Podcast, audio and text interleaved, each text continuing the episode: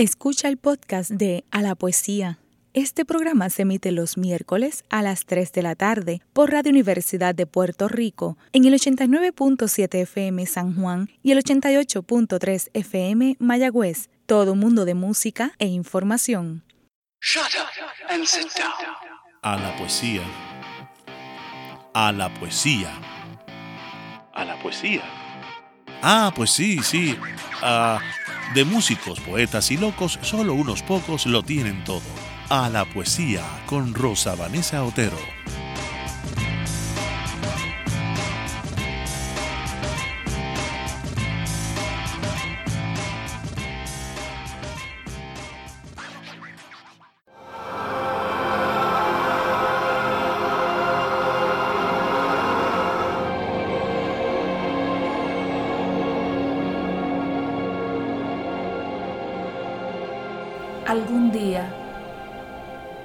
Las palabras no sean signos sino personas, y desnudas, despojadas de sí mismas, entreguen el secreto que enmascaran con su rumor y su apariencia. Tal vez pueda decirse el lamento, ese grito primal con que naciera el mundo, origen de otra noche que sólo conoce el corazón porque ha sido amasado en su tiniebla. Desde el fondo de los siglos, surgiendo de las cavernas en que ha ido emposándose su memoria, surge ese grito inabarcable que no han sabido imitar los estallidos de las estrellas.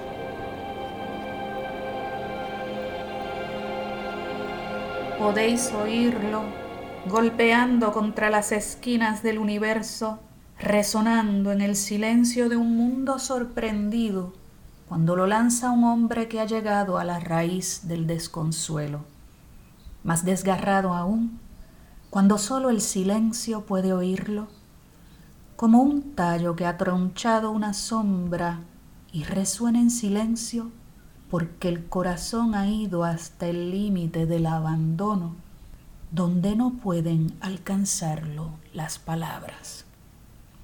No es un hombre que lanza un grito desesperado, es un grito desesperado que se ha hecho hombre, gritando contra un vacío que no acierta a devolver los ecos. Es un grito de pie contra la noche que absorbió todas las noches, con los brazos alzados y aturdidos, árbol calcinado por la congoja, ramas vivientes que claman su propio nombre, desolación y desamparo. En ese abismo ya no existe compañía, solo el clamor suspendido, solo la soledad, solo un hombre estallando en sí mismo toda la razón del universo.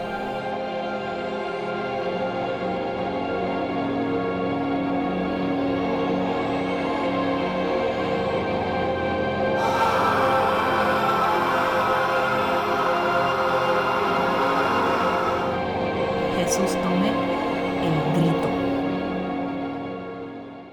Muy buenas tardes mis queridos amigos y amigas de A la Poesía. Les saluda Rosa Vanessa Otero. Gracias por acompañarme nuevamente. Hoy es un programa muy especial para mí porque se trata de un poeta con el cual compartí trabajo puerta con puerta en la editorial de la Universidad de Puerto Rico. Es mi amigo, eh, padrino de uno de mis hijos y además una persona muy importante dentro de lo que es la poesía, pero también la edición de libros y todo lo que está relacionado con el mundo de los libros aquí en Puerto Rico. Eh, se trata, como escucharon en el poema con el que abrimos, Jesús Tomé, quien nació en el 1927 en Ciudad Rodrigo, España, casi en la frontera con Portugal. Y fíjense, en ese año tan señalado dentro de la historia de la literatura española contemporánea, el 27, mientras estaba la generación del 27 produciendo obra creativa, nacía este otro poeta, Jesús llega a Puerto Rico en el 1963. Ha pasado todo el resto de su vida desde entonces aquí entre nosotros. Y por lo tanto, esto ha significado de algún modo la segmentación de su obra poética en dos mitades. Cuatro libros publicados en España, de los que se sabe poquísimo en Puerto Rico, y otros tantos libros publicados en Puerto Rico de los que apenas se sabe nada en España. Esa, esa paradoja, ¿no? Es la que acompaña su vida como poeta.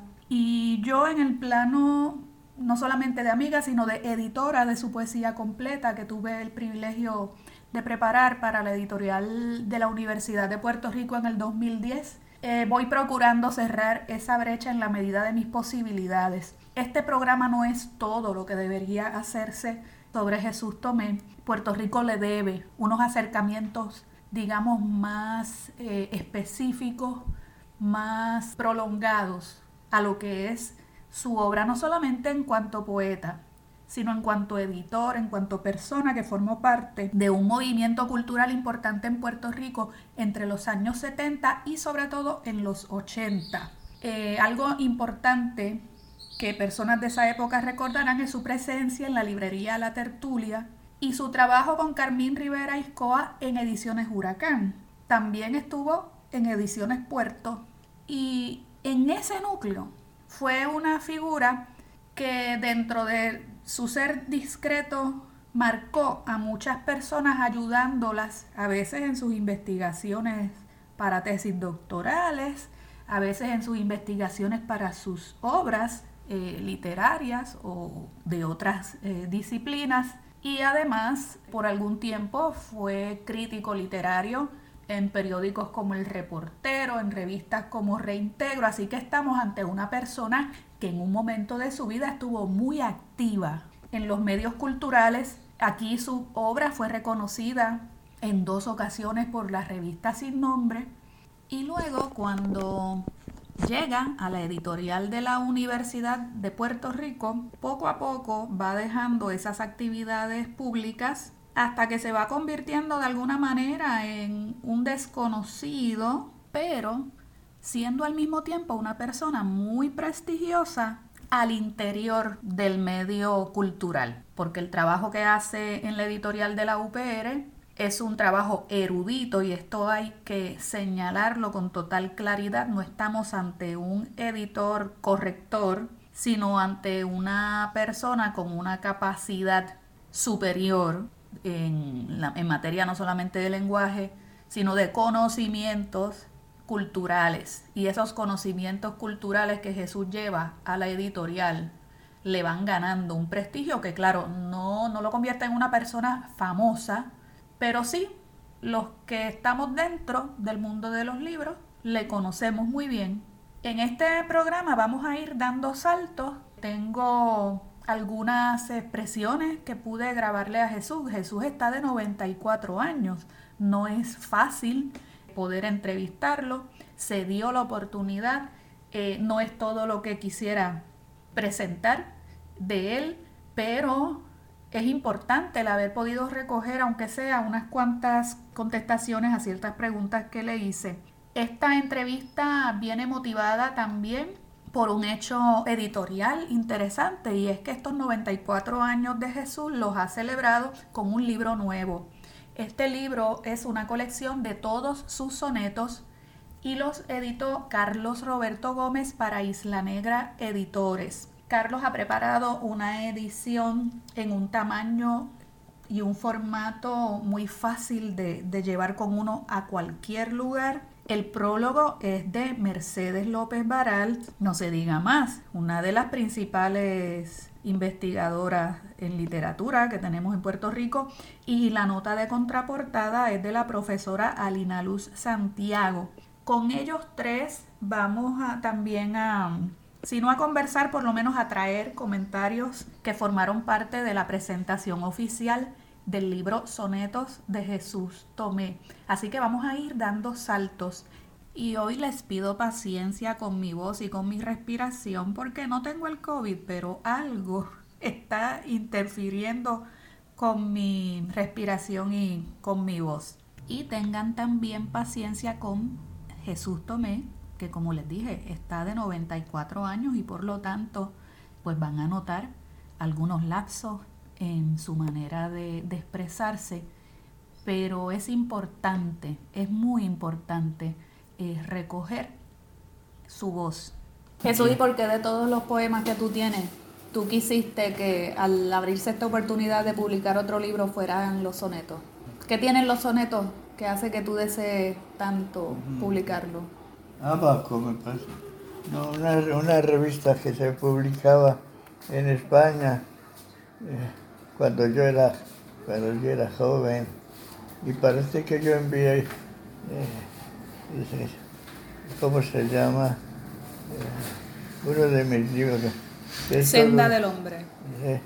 ¿Cómo dijiste? Senda del hombre. Senda del hombre. Sí se conoce que yo le mandé un ejemplar a la revista y entonces el crítico de la revista dijo, dijo escribir un buen soneto es un milagro, pero escribir todo un libro de sonetos, eso ya es lo indecible o algo así, ¿verdad? Y es verdad, me salieron cosas extraordinarias, rimas que parecen imposibles, pero que encajan muy bien. Con esa introducción del propio poeta a su libro Sonetos, vamos entonces a escuchar a Mario Antonio Rosa en la reseña que preparó sobre el libro para que nos ayude a ir abriendo poquito a poco esa ventana hacia qué es lo que hay en este libro. Jesús tomé o los sonetos de un camino.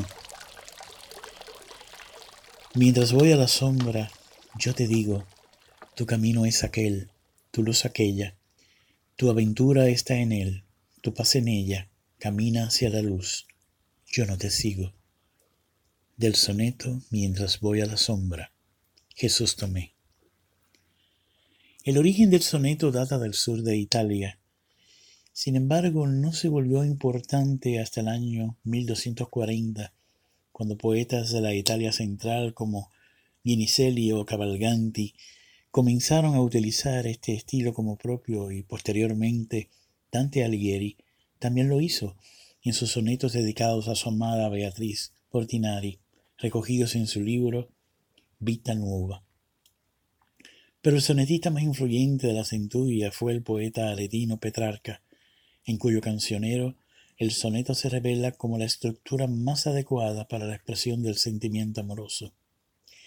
¿Y quién, quién amante real de la poesía no recuerda el soneto de repente del exquisito Lope de Vega como dardillo a doña Violante y ella, a su vez, lo tritura con una brillante respuesta en versos alejandrinos? Ha pasado el tiempo, pero sigue luminosa la estructura, casa de forma, casa de figura y mensaje, destello, ánfora sedienta, pasadía. El soneto no envejece ni pierde el compás de su baile entrelazado, donde el poeta apuesta a su osadía creativa y al dominio del verso como escena mayor. Así nos llega Sonetos, del poeta, editor, sacerdote, profesor universitario y crítico Jesús Tomé, ya hijo de esta patria desde el año 1963. Así nos llega, publicado por la editorial Negra, la puesta en la palabra de unos sonetos de maestría, certeza de mensaje, calidad y, por qué no decirlo, aspirantes a infinito, como lo es el soneto en su vuelo mismo. Componen este libro 102 poemas, todos ellos variopintos en el cruce de todos sus caminos, épocas vivientes, tierra, alma, espíritu, duda, aspiración, clamor.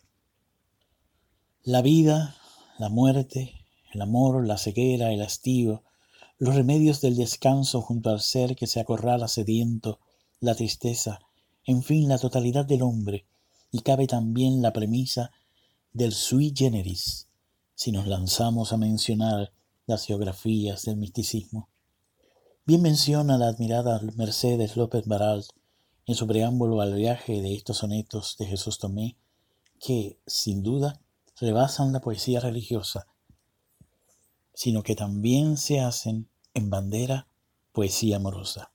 Sí, ahí está el amado, que desoblaba a San Juan de la Cruz y lo convertía en verbo y signo. Sí, ahí está desdoblado el poeta hacia nosotros, tomando lo que olvidamos, recordando el trance profundo que el hombre escribe en ausencia contra Dios, si es que el espíritu ha vencido a la modernidad y sus apegos.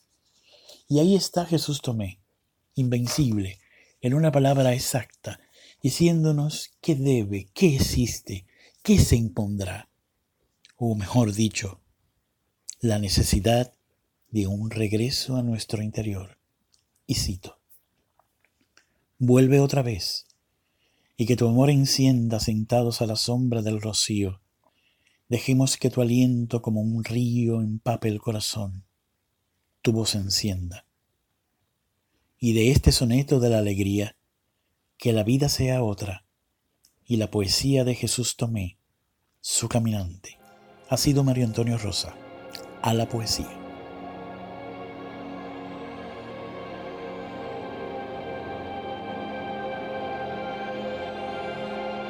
Hay un soneto en particular del que Jesús Tomé se siente bastante orgulloso por cuanto revela algo muy común en su poesía, que es el uso de rimas no esperadas, eh, no fáciles, pero que al ser leídas eh, funcionan con mucha naturalidad. Las recibimos como si esas palabras hubieran tenido que estar allí.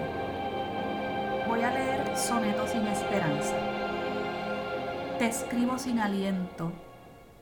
Estoy sentado en el borde del mundo, con las piernas colgando en el abismo como eternas agujas de un reloj que se ha parado. Detrás me queda el tiempo destrozado y estoy clamando a Dios. Tú que gobiernas mi roto corazón, ¿por qué me infiernas a tener vida y corazón frenados? Cuando todo es así como una espera donde ya es imposible esperar nada, porque todo está muerto y detenido, y mirando hacia atrás se ve la hoguera de nuestra vida inútil y apagada. Todo es tan triste como haber nacido. Y luego se cumple mucho en mis sonetos lo que decían los clásicos, que, que hay que, terminar con un, golpe de, sabiduría o, de emoción. Que eso ha habido muchos autores de, de sonetos que no, no han cumplido eso, no han cumplido el, eh, usar el último verso para recibir un, cantazo, como quien dice, ¿verdad? Sí, un cantazo que además es como una especie de resumen de la idea que se introduce desde la primera, cuarteta, eh, del primer cuarteto, eso, perdón. Eso era, era una de las condiciones sine qua non de, los, eh, de la escritura de sonetos en aquella época clásica. Antonio Machado también escribió eh, en ese sentido. no le tenía mucho afecto a los sonetos cuando parece que son silogismos, silogismos, ¿verdad? Porque además la estructura del, eh, del soneto se presta para eso esas derivaciones, ¿verdad? Pues no, no encajan con, con el sentido de emoción de, Antonio Machado, ¿verdad? Y ella sí lo cumplía.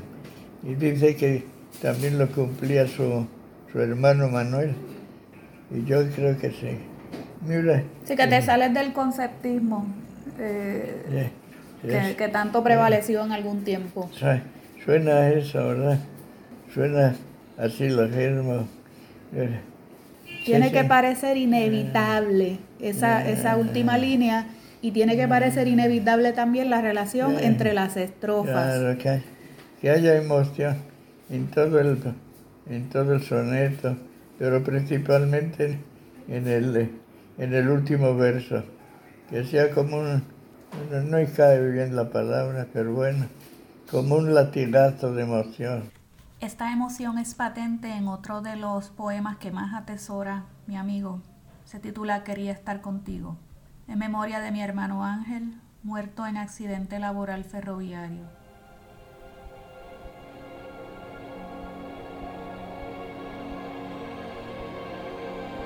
Quería estar contigo y no dejarte envejecer a solas. Pretendía distraer las imágenes que un día habrían de poder aniquilarte. Quería hallar consuelo en consolarte, conjurar tu tristeza con la mía, convencerme por ti que todavía podríamos llegar a alguna parte. Pero tus ciegas danzas con los trenes no fueron inocentes barcarolas, y quedaste sembrado en los andenes, y entre amargas magarzas y amapolas, ya solo quedo yo. Y aquí me tienes, envejeciendo por los dos, a solas. Si se fijaron, ese es un soneto que fluye con total naturalidad cercana al habla cotidiana, aun cuando lo que está relatando es un suceso trágico.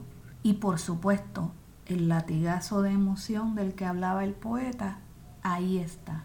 Jesús, ese latigazo fue demasiado fuerte en Senda del Hombre, que ese libro te lo dejaron sin publicar por cuatro años. Porque tú como sacerdote pasabas por el proceso de censura, ¿no? Sí. Yo como era, era eclesiástico, tenía obligación de presentar a la censura el libro y, en, un principio esa decisión fue eh, anular el poema, lo que sea, pero eh, al final el, el padre general dijo que se, podría publicar si se escribía un prólogo o algo así para explicar el sentido de... Por eso el Senda del Hombre tiene, tiene una, una gradación o tiene, no sé cómo decirlo. Etapas. Ah, sí, tuvimos que acudir a José María Javier para que escribiera un prólogo diciendo eh, el sentido de, del libro ese. Eso, ¿qué tan peligroso podía ser ese libro para las beatas y para la gente piadosa? ¿Qué tan peligroso podía ser?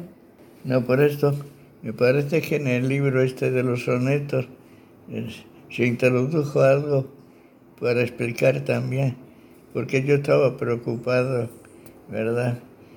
Y entonces escribí el libro de manera de, tres, tres aspectos. Hombre a ciegas. Hombre a ciegas. Hombre, a, media luz. Y hombre a plena luz. A plena luz. Yo tenía eh, pues, preocupación en esta edición y por eso me parece que salió algo sobre, sobre ese tema. Para que podamos comprender un poco esto de las etapas que acaba de mencionar Jesús en su libro Senda del Hombre, y también el ambiente del momento. Vamos a leer un pedacito del comentario que hace José María Javierre sobre estos sonetos. Jesús Tomé tantea primero las cuevas, los sótanos donde están plantadas las raíces de la existencia del hombre, y así le nacen lamentos empapados en luz opaca de subsuelo. Tomé sube después a faz de tierra, y pasea por los ámbitos normales que sirven de escenario a la vida. En un alarde de tensión poética, tercer estadio, alza su farol al firmamento y lo cuelga como una estrella más para cantar la paz y el sabor de los ámbitos escondidos más allá de la techumbre. Pero lector, ni son tres instantes en el tiempo, ni son tres planos arquitectónicos. Tres situaciones, tres estadios psicológicos coexistentes, arrastrados en la mezcla extraña que es nuestra masa. El hombre, el pobre hombre, su etiqueta dice esta vez Jesús Tomé, poeta y fraile, ahí está, anda por ahí, con todo dentro y en qué barullo. Anda Jesús Tomé por los sótanos alumbrando los tenebrosos cimientos de la existencia humana y este primer capítulo del libro es lo que inquietará seguramente al lector. Claro, este lector se está suponiendo un lector cristiano religioso que esperaba de un sacerdote una escritura menos tocada por las angustias propias del ser humano. Ahí es que radica la rareza que supone en aquel momento la obra de Jesús Tomé. Este prologuista, por ejemplo, plantea estas preguntas que van directamente dirigidas a, a lo clerical, vamos. ¿Hasta qué punto un sacerdote está capacitado desde la experiencia vital y autorizado desde la burocracia eclesiástica para tentar la expresión literaria de la angustia vital? Otra pregunta. ¿Este libro del Padre Tomé, poeta y fraile, incide en el paralelo de la angustia? Ese era el problema que suponía el, este libro en particular de Jesús y debo decir, toda la poesía de Jesús Tomé incide en esos puntos de tensión del ser creyente frente a los acontecimientos de la vida que le hacen tambalear la fe. En la actualidad es una poesía totalmente afín para un lector creyente o no, porque precisamente no se priva en ningún momento de las experiencias que todos podemos tener de sufrimiento, de privación, de soledad, de hastío existencial. Y el posible escándalo radica en que estamos ante un poeta creyente que en su diálogo con su Dios deja a Dios muy mal parado sin llegar a la apostasía.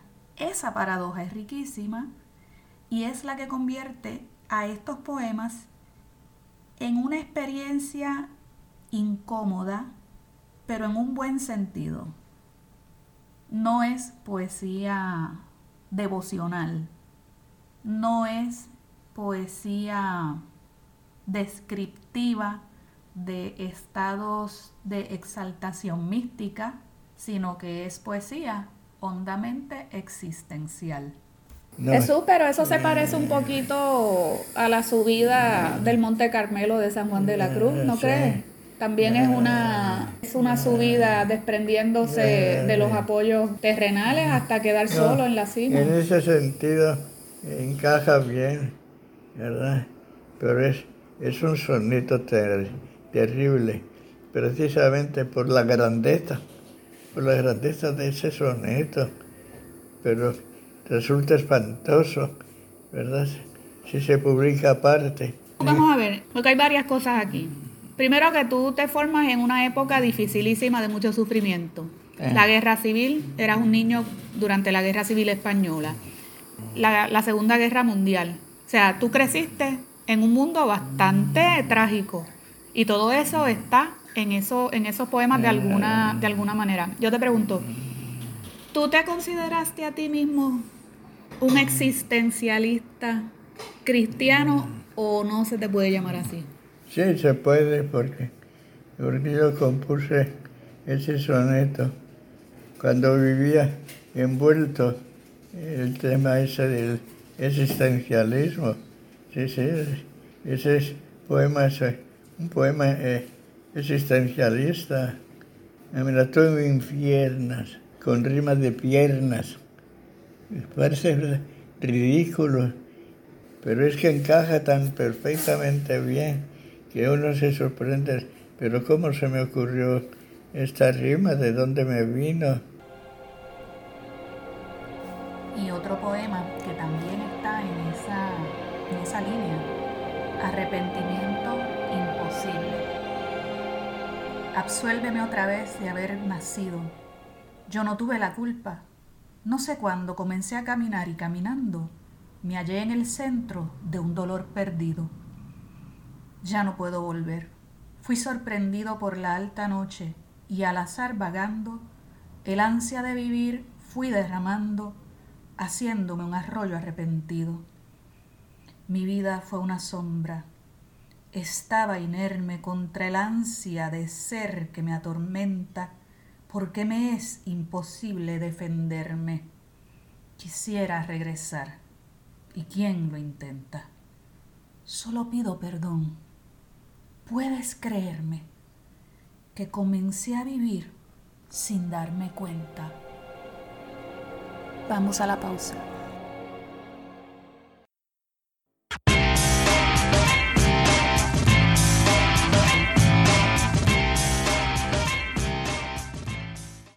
Está escuchando el podcast de A la Poesía. Este programa se emite los miércoles a las 3 de la tarde por Radio Universidad de Puerto Rico en el 89.7 FM San Juan y el 88.3 FM Mayagüez.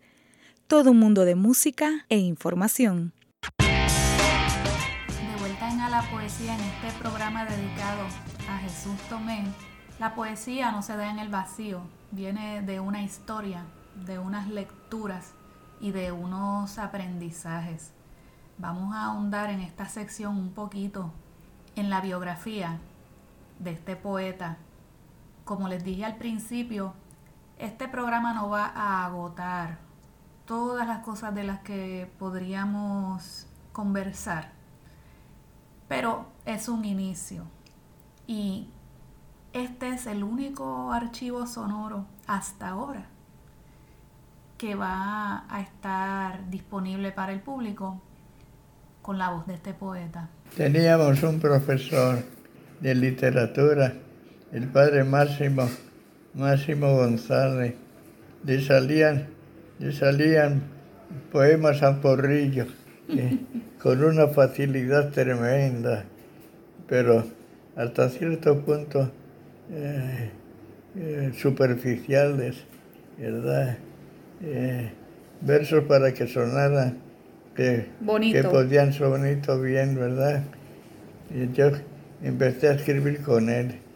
Y una vez él puso en duda que yo pudiera haber escrito lo que, lo que escribí, ¿verdad? y me, me, puso una prueba. Teníamos una hora de descanso por la mañana.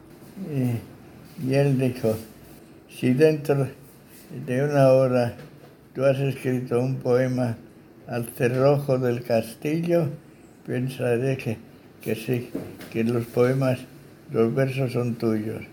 Y yo, claro, aproveché la hora de descanso para escribir un poema al, al, cerrojo, del, cerrojo del castillo, así. Y entonces dijo el padre Máximo, yo ahora estoy convencido de que sí, que has sido tú el que ha escrito eso. Jesús, ¿qué edad tenías? ¿Eh? ¿Qué edad tenías? ¿Pequeñito?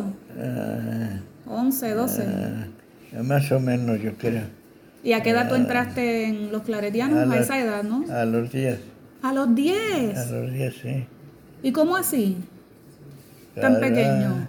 Pues, porque la, la primera etapa de nuestra formación. Eh, era eso, alrededor de los 10, de los 10 años. ¿eh? Fue el año siguiente determinada la guerra civil. Y como dijo alguien, oye, tu vida ha tenido un destino, un destino trágico. Y, y yo le di la razón. Yo era muy conmovido porque era la muerte de mi padre, mm. a quien se puede decir que no conocí, la muerte de mi padre, la muerte repentina de mi madre, la muerte bajo la rueda de un tren de mi hermano Ángel, la muerte de, de cánceres espantosos de mi hermano Juan, a quien yo vi unos días antes de morir. Tanto doler para encontrar apenas. Tanto doler para encontrar apenas un instante de amor. ¿Qué oculta araña teje en mi contra la sutil maraña más dura de romper que las cadenas? Porque si siento fuego por mis venas y un río de ternuras en la entraña, he de encontrar al paso una montaña que ternuras y fuego me refrena? Venga la fe con su poder divino, que pueda la montaña hacer a un lado y hacer para el amor ancho camino. Venga mi corazón enamorado a trocar la cadena en hilo fino que me deje al amor encadenado. Mi musa no es la musa de los griegos. Mi musa no es la musa de los griegos, madre del entusiasmo, con carroza de oro puro y equinos voladores, a cuyo paso los luceros ciegan. Musa de los relámpagos que alumbran un saber abismal, reveladora de trágicos destinos que enseguecen, cantora de los dioses y los héroes. Mi musa es de ala corta, que se nutre de pequeñas ideas como insectos o granos de rastrojos despreciados, que comparte destinos sin historia mientras soporta el peso de la vida. El nombre de mi musa es pesadumbre. A continuación vamos a dar algunas pinceladas sobre cómo Jesús pasa a Puerto Rico. Habías publicado Mientras amanece Dios, Hijo de esta tierra, Senda del hombre, y traigo esta tristeza, que es el que se gana el premio Ciudad de Barcelona en el 1960. Y ya en el 63 tú estás acá. Y te has quedado acá hasta ahora que tienes 94 años. Yo no te quiero hacer muchas preguntas más, pero... No, en este plan puedes hacerme preguntas y, y como ves todavía tengo cierta lucidez, ¿verdad?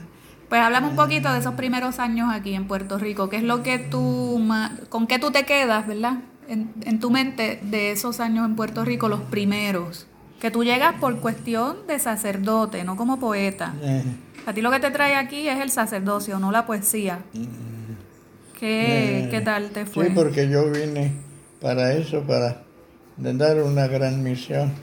En aquel tiempo, los obispos de Puerto Rico incluyendo al padre Grobas, verdad. Un señor Grobas. Sí, un señor Grobas, ¿sí? Trabajaste en Caguas, en la diócesis de Caguas, con la juventud. Sí. Después pasa algo. Yo vine por eso, porque los obispos prepararon una gran misión que abarcase toda la, toda la isla. A mí me tocó por la parte de Utuado, mm, ¿verdad? La montaña. Sí, la montaña. Y, entonces los compañeros míos, claretianos, dijeron, oye, ¿por qué no te quedas aquí para sacar un título? Porque a ti te va a ser fácil o no sé qué. Y yo, ah, pues está bien, pedimos permiso a Madrid y me dieron permiso para, para eh, ir a la universidad. Y yo ahí me convalidaron algunas cosas y ya eh, hice los estudios de, maestría, de maestría. Eh, ¿Quiénes fueron tus profesores aquí, en la UBI? fue, fue la época, de la gran época de, de, la universidad. ¿Tuviste con Jorge Guillén en Estaba un curso? doña Margot Arce estaba, eh, eh, ¿cómo se llama? El gran novelista. Sí, hombre. La guerra. La guerra. El primer año fue el profesor de, de literatura, la guerra. El segundo año fue un señor de apellido Vázquez, me parece, y dije yo, es una lástima, ese señor ya murió y parece como que que no le han hecho mucho caso, ¿verdad? Era un señor extraordinario.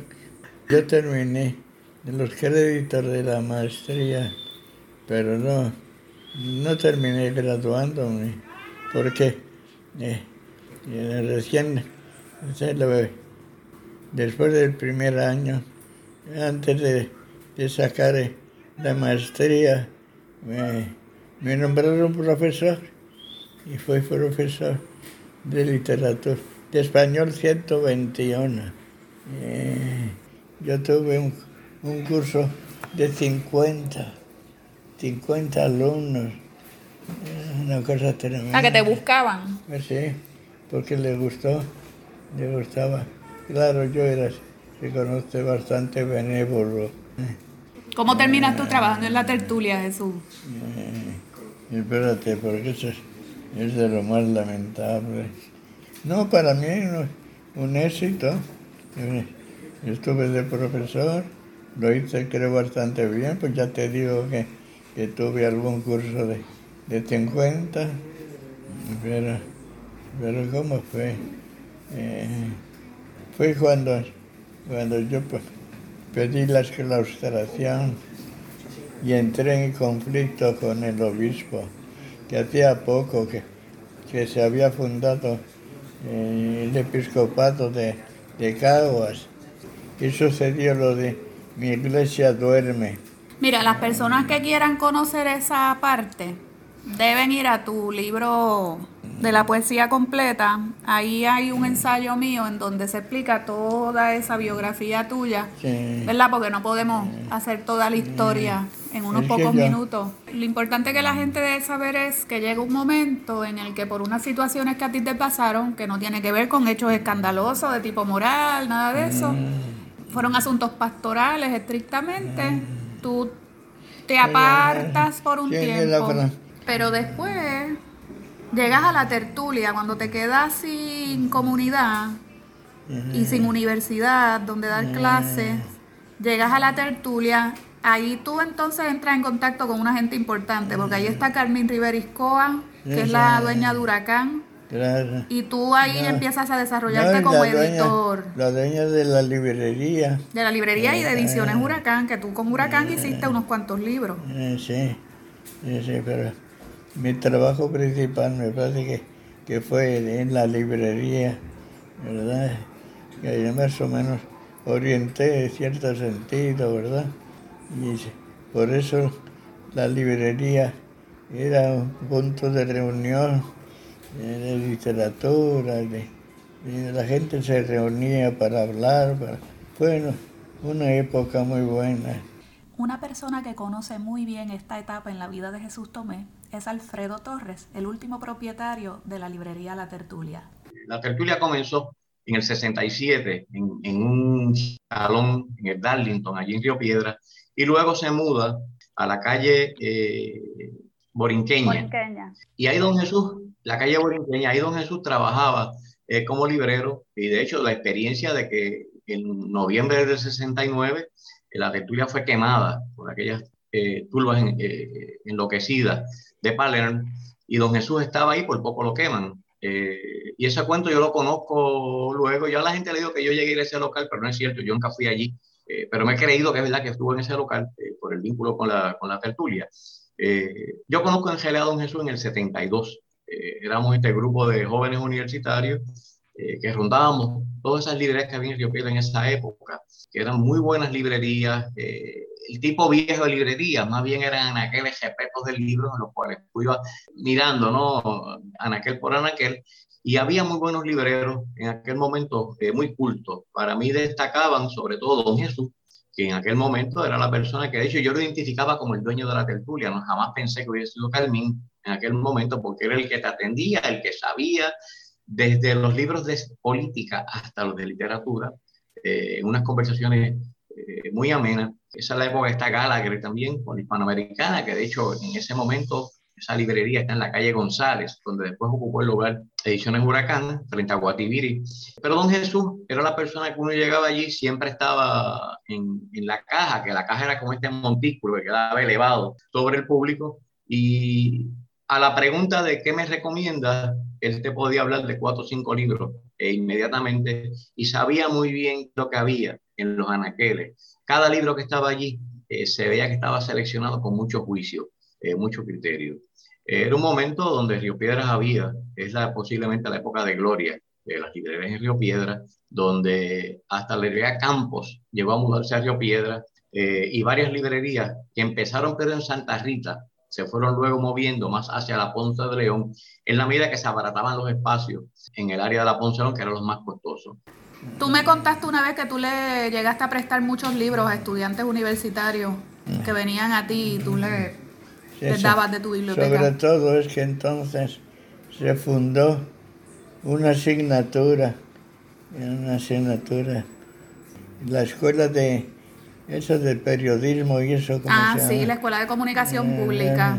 Eso, yo presté, como se inició eso, necesitaban libros para acreditarse y eso, y yo tenía buenos libros sobre el tema ese, ¿verdad? Y se los presté. Jesús, y cambiando un poquito de tema, cuando tú te ganas un par de premios con la revista Sin Nombre, ¿ahí la gente sabía que tú eras poeta o se enteraron por, por los premios eso? No sabía. No sabían. Mira, en rojo me parece que se titulaba el, el suplemento de claridad. Todavía se llama así. Eh, publicaron una entrevista, una antología bien bastante buena de mi poesía. Y alguien me dijo, me acuerdo perfectamente, yo no sabía que usted escribía poesía, porque la selección era buena, con buenos poemas. Después, bueno, es... Después llegas a la editorial de la Universidad de Puerto Rico, que llegaste ya mayor, pero estuviste casi 30 años allí. O sea, que, que has tenido una vida muy larga muy fructífera. Y allí es donde entonces se te publican dos libros, porque se te publica como El caer del agua sobre el agua, rescatas tus inéditos y alguien te editó tu poesía completa en la editorial de la UPR. Y la, la, antología aquella que, que patrocinó la Diputación de Salamanca. Ah, sí, esa fue anterior, esa fue la que eh, hizo Joaquín Galán. Eh, sí. De modo que los 94 años recibirlos con un libro nuevo ha sido un hecho muy especial, contextualizó dentro de su cumpleaños en febrero.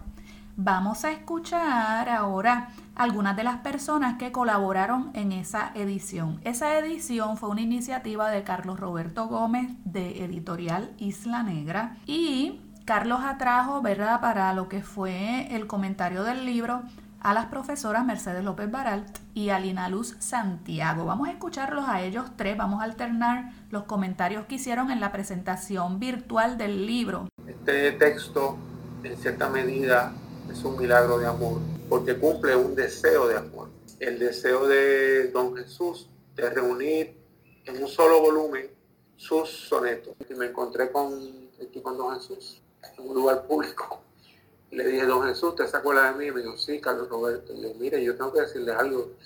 Yo llevo muchos años haciendo edición, pero usted, uno, usted ha sido uno de mis modelos. Un hombre dedicado a, a los libros toda su vida. Como librero, como corrector, editor, lector y como autor. Y yo quisiera tener algo suyo en Isla Negra. Algo. algo pequeño que usted quiera, que haya ahí guardado, atesorado me dijo, lo voy a pensar.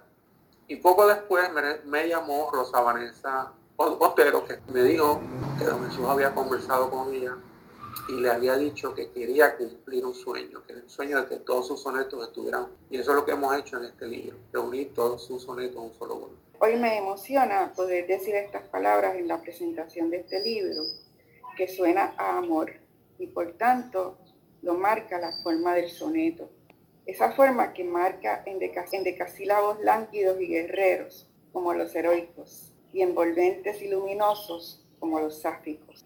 En ellos, el amor es un riesgo sin elección. Estamos ante un extraordinario poeta que roza y anhela el misticismo sin llegar en esta vida al trance de la unión con la divinidad. Los versos de Tomé se miran en el espejo de la sobriedad castellana de la cual el gran paladí ha sido Antonio Machado, por más que naciera en Sevilla. Por lo que viene a cuento aquí la famosa frase de Unamuno, ancha Castilla. Pero sin duda la fuente principal de la poesía de Tomé es mística. Se trata de otro castellano, esta vez Avilés, San Juan de la Cruz. Pero hay otro elemento importante que vincula el poemario de Tomé con Machado, y es su estructura dialógica. Decía don Antonio en su retrato converso con el hombre que siempre va conmigo. Ya sabemos que el tono de su poesía es decididamente conversacional. Algo parecido pasa con los sonetos que nos ocupan. Comienzan como un misterioso diálogo entre un yo y un tú innominados. Cito frente a frente los notos. Mírame ahora. La ambigüedad queda servida.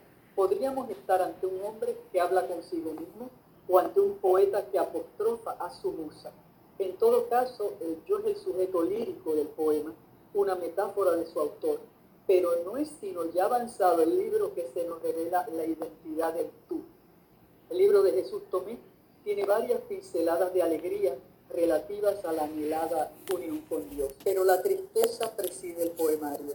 Ya lo dijo su autor en un verso estupendo, el nombre de mi musa es pesadumbre.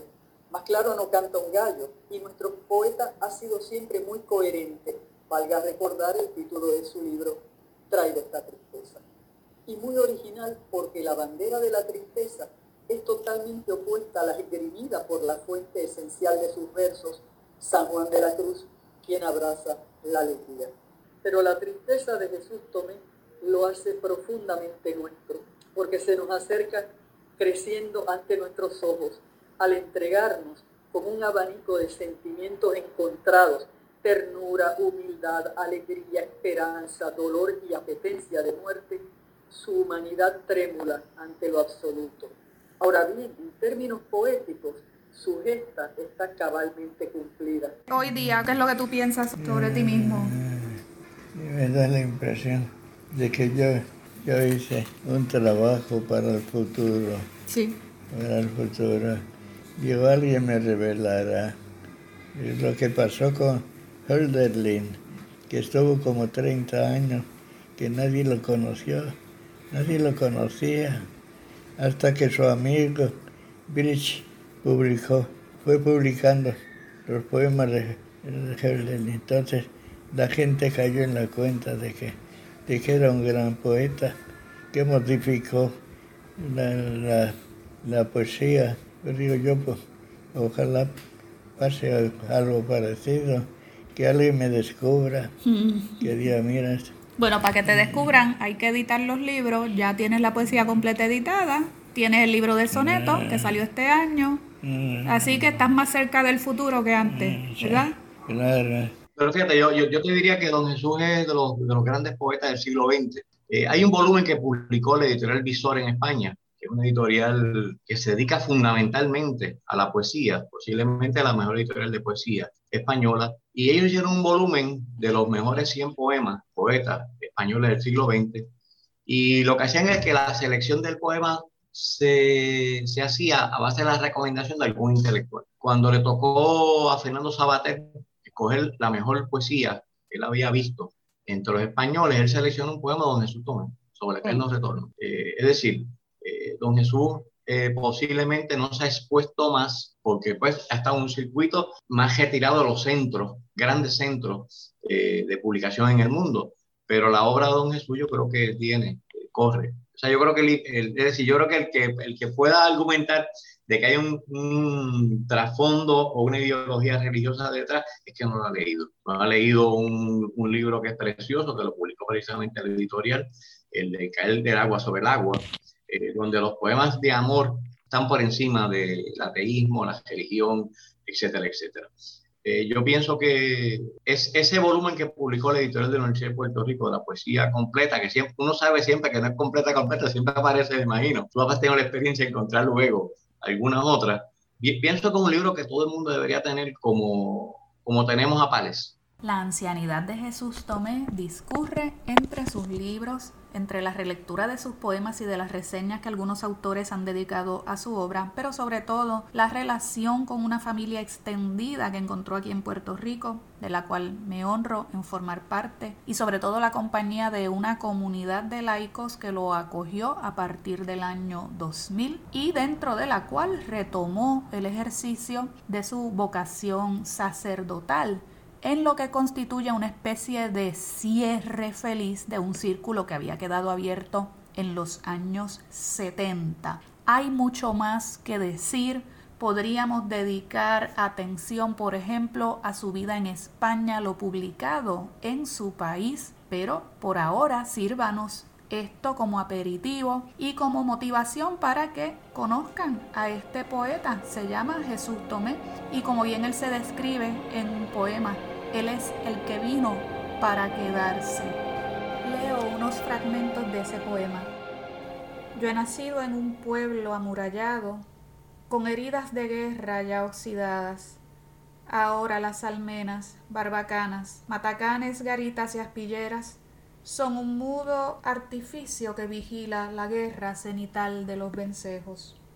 Mi vocación a compartir la suerte del ajeno dolor, como si fuera el eco de un dolor que yo he perdido, me retiene la sangre en esta vena o abierta cicatriz que es Puerto Rico. Yo he querido nacer entre vosotros, hallar entre vosotros otra patria, pero saben los muertos que los muertos no pueden conceder ciudadanías. Sin embargo, me arriesgo en esta lucha para sobrevivir sobre la muerte, porque aún los latidos victimados le sirven de sostén a la esperanza. Mientras quede algún muerto en pie de vida, la muerta libertad sigue viviendo, y un día ocurrirá que todos juntos le hallemos corazón para latirla. Por eso estoy aquí, mirobrigense de centenaria piedra amurallado, con el sabio poder que da la muerte, defendiendo esta tierra que es la mía, porque la patria está donde se ama, y yo le he dado amor a esta locura hasta perder la libertad con ella.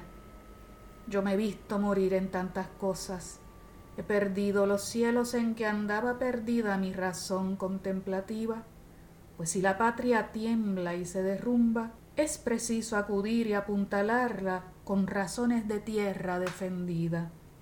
He perdido mi voz, y mis palabras, que andaban por el verso adelgazándose para cumplir urgencias expresivas, más que palabras fueron a las rotas, torpe tartamudeo empobrecido, para ponerse al paso de una lengua menesterosa y ciega por sitiada. Ya lo ves en los versos que ahora escribo, exiliados del Olimpo y sus laderas, que habrán de desterrarme de la historia en que se acuñan nombres disecados no es honesto labrar la propia estatua mientras no se conquiste espacio libre para que sea mármol consolado.